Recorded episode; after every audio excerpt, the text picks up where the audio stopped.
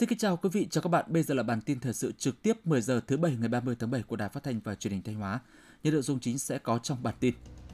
Số hóa công tác đảng với sổ tay đảng viên điện tử. Chỉ tiêu du lịch Thanh Hóa tăng cao trong 6 tháng đầu năm. Triển khai thực hiện các biện pháp phòng chống dịch COVID-19 trong tình mới. Sau đây là nội dung chi tiết. Với quyết tâm từng bước chuyển đổi số trong công tác đảng, Thanh Hóa đã triển khai phần mềm sổ tay đảng viên điện tử – sau một thời gian thí điểm, phần mềm đã mang lại những hiệu quả thiết thực, góp phần đổi mới phương thức làm việc của cấp ủy, tổ chức đảng và đảng viên, nâng cao hiệu quả cải cách hành chính trong đảng. Phần mềm sổ tay đảng viên điện tử Thanh Hóa được xây dựng trên môi trường Internet và ứng dụng trên nền tảng di động. Phần mềm đã được cài đặt, sử dụng thí điểm tại Ban tuyên giáo tỉnh ủy, cơ quan thành ủy thành phố Thanh Hóa và cơ quan đảng ủy khối và doanh nghiệp tỉnh. Trên cơ sở kết quả triển khai thí điểm, tỉnh ủy Thanh Hóa đã chỉ đạo triển khai phần mềm rộng rãi trong toàn Đảng bộ tỉnh trong năm 2022. Đơn vị xây dựng phần mềm là Tập đoàn Viễn thông Quân đội Việt Theo chi nhánh Thanh Hóa đang nâng cấp cơ sở hạ tầng, đảm bảo truy cập thông suốt cho 230.000 đảng viên của Thanh Hóa. Phần mềm sổ tay đảng viên điện tử thực sự là cụ thể hóa chuyển đổi số tổng công tác đảng theo tinh thần nghị quyết số 06 ngày 10 tháng 11 năm 2021 của Ban Thường vụ tỉnh ủy, góp phần nâng cao năng lực lãnh đạo của các tổ chức đảng và giúp các đảng viên tích cực hoạt động trên môi trường số, từ đó góp phần thực hiện mục tiêu xây dựng xã hội số của tỉnh Thanh Hóa. 6 tháng năm 2022, thu ngân sách do ngành thuế Thanh Hóa thực hiện đạt trên 17.600 tỷ đồng, đạt 102,7% dự toán Bộ Tài chính và Ủy ban dân tỉnh giao, bằng 169,4% so với cùng kỳ năm 2021. Trong 6 tháng đầu năm, cả 18 khoản thu sắc thuế đều đạt kết quả tăng cao so với cùng kỳ. Đến nay có 15 trên 31 đơn vị địa bàn đã hoàn thành dự toán pháp lệnh thu ngân sách năm 2022 ngành thuế Thanh Hóa cũng đã triển khai thành công hóa đơn điện tử với hơn 15.800 người nộp thuế đăng ký sử dụng hóa đơn điện tử, đạt 100% kế hoạch. Theo báo cáo của Sở Văn hóa, Thể thao và Du lịch tỉnh Thanh Hóa, 6 tháng đầu năm 2022, các chỉ tiêu du lịch đều tăng cao so với thời điểm chưa xảy ra dịch bệnh.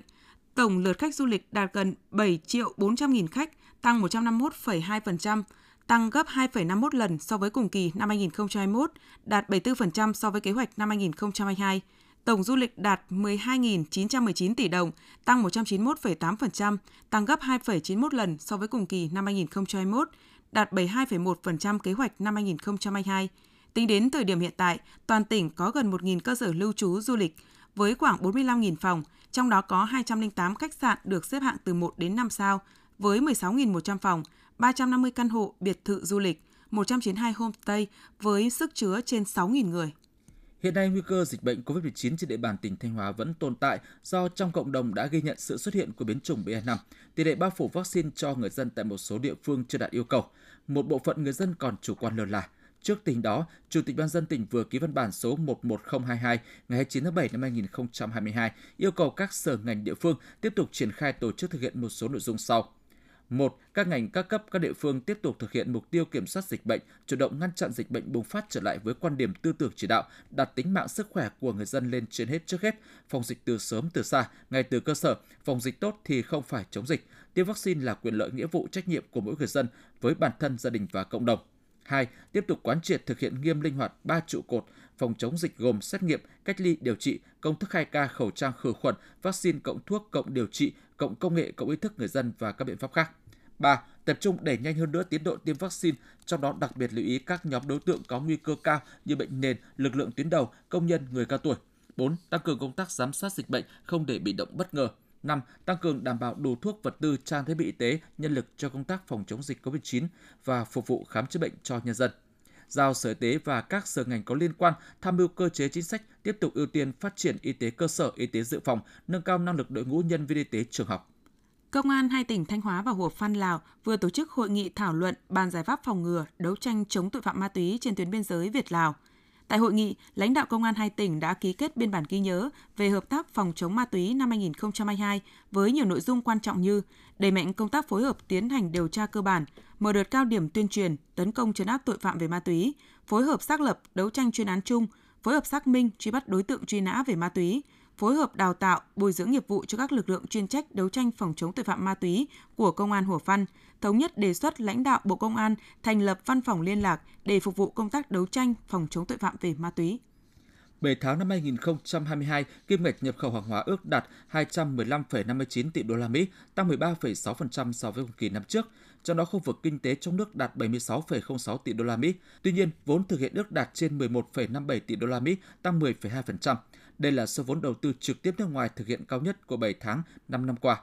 Một tín hiệu tích cực khác của nền kinh tế là theo thống kê lũy kế tổng thu ngân sách nhà nước 7 tháng đầu năm ước đạt hơn 1,09 triệu tỷ đồng. Trong khi đó, lũy kế chi ngân sách 7 tháng đạt 842.700 tỷ đồng, bằng 47,2% dự toán năm.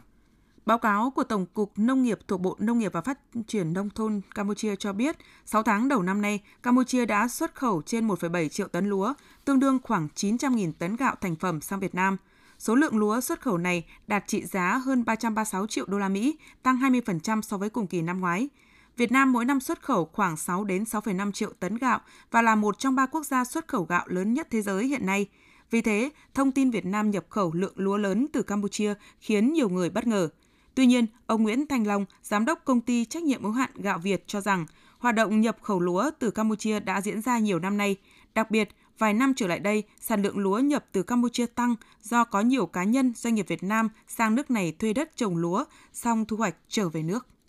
Theo số liệu của Tổng cục Thống kê vừa công bố, CPI tháng 7 năm 2022 tăng nhẹ 0,4%, dù 10 trên 11 nhóm hàng tăng giá so với tháng trước. Riêng nhóm giao thông giảm 2,85% do giá xăng dầu trong nước giảm, giảm đáng kể áp lực lên CPI.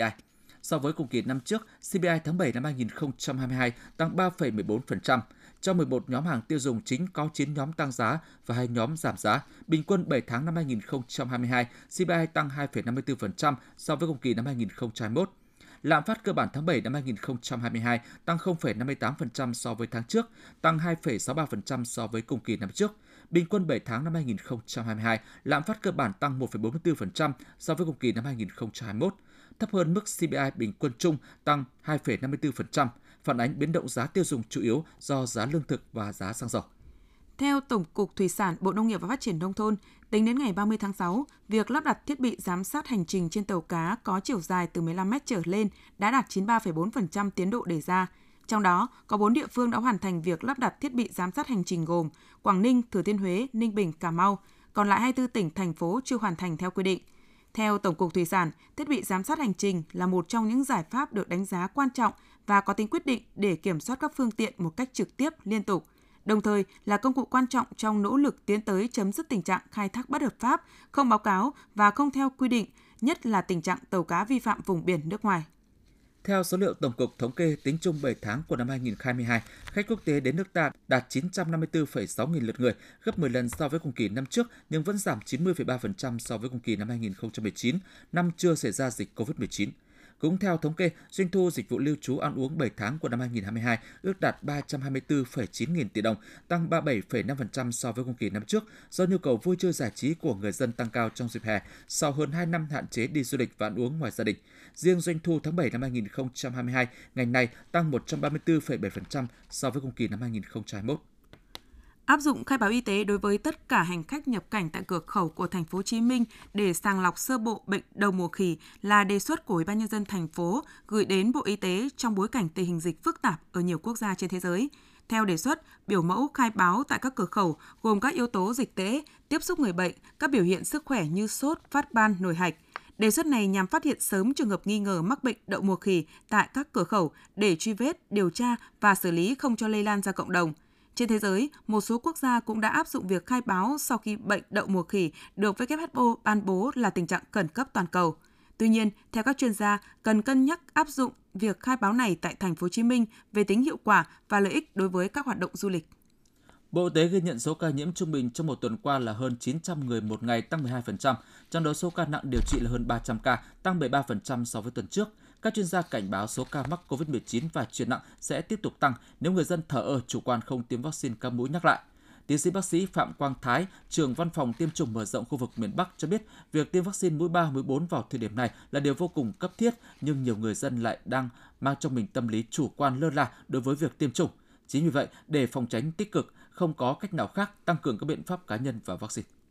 Tối 29 tháng 7 tại Hà Nội, Trung ương Hội Liên hiệp Phụ nữ Việt Nam phối hợp với Bộ Công an tổ chức lễ phát động hưởng ứng Ngày Thế giới phòng chống mua bán người và Ngày Toàn dân phòng chống mua bán người với chủ đề Sử dụng và lạm dụng không gian mạng nhằm lan tỏa thông điệp của chương trình, khẳng định cam kết của chính phủ, nhân dân Việt Nam quyết tâm ngăn chặn nạn mua bán người. Theo thống kê, đầu năm 2022, Việt Nam có gần 77 triệu người dùng mạng xã hội và tỷ lệ phụ nữ dùng Facebook là 50,9%. Đây vừa là cơ hội cho phụ nữ tiếp cận thị trường, nâng cao kiến thức, kỹ năng, nhưng cũng là nguy cơ trở thành nạn nhân của nhiều loại hình tội phạm, trong đó có tội phạm mua bán người. Nhận định tình hình mua bán người sẽ tiếp tục có những diễn biến phức tạp khó lường, các cấp hội phụ nữ Việt Nam sẽ tập trung thực hiện tốt các phong trào thi đua, cuộc vận động và các chỉ tiêu, trong đó tập trung chỉ tiêu hỗ trợ 80% nạn nhân bị bạo lực, bị mua bán trở về nước, tiếp cận ít nhất một dịch vụ trợ giúp xã hội.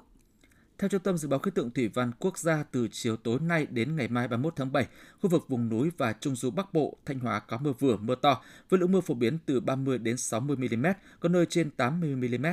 Từ chiều tối 29 đến ngày 31 tháng 7, khu vực đồng bằng ven biển Bắc Bộ và Nghệ An có mưa rào và rông, cục bộ có mưa to với lượng mưa từ 20 đến 40 mm 24 giờ, có nơi trên 60 mm trên 24 giờ. Thông tin thời tiết vừa rồi đã kết thúc bản tin thời sự 10 giờ của Đài Phát thanh và Truyền hình Thanh Hóa. Cảm ơn quý vị và các bạn đã quan tâm theo dõi.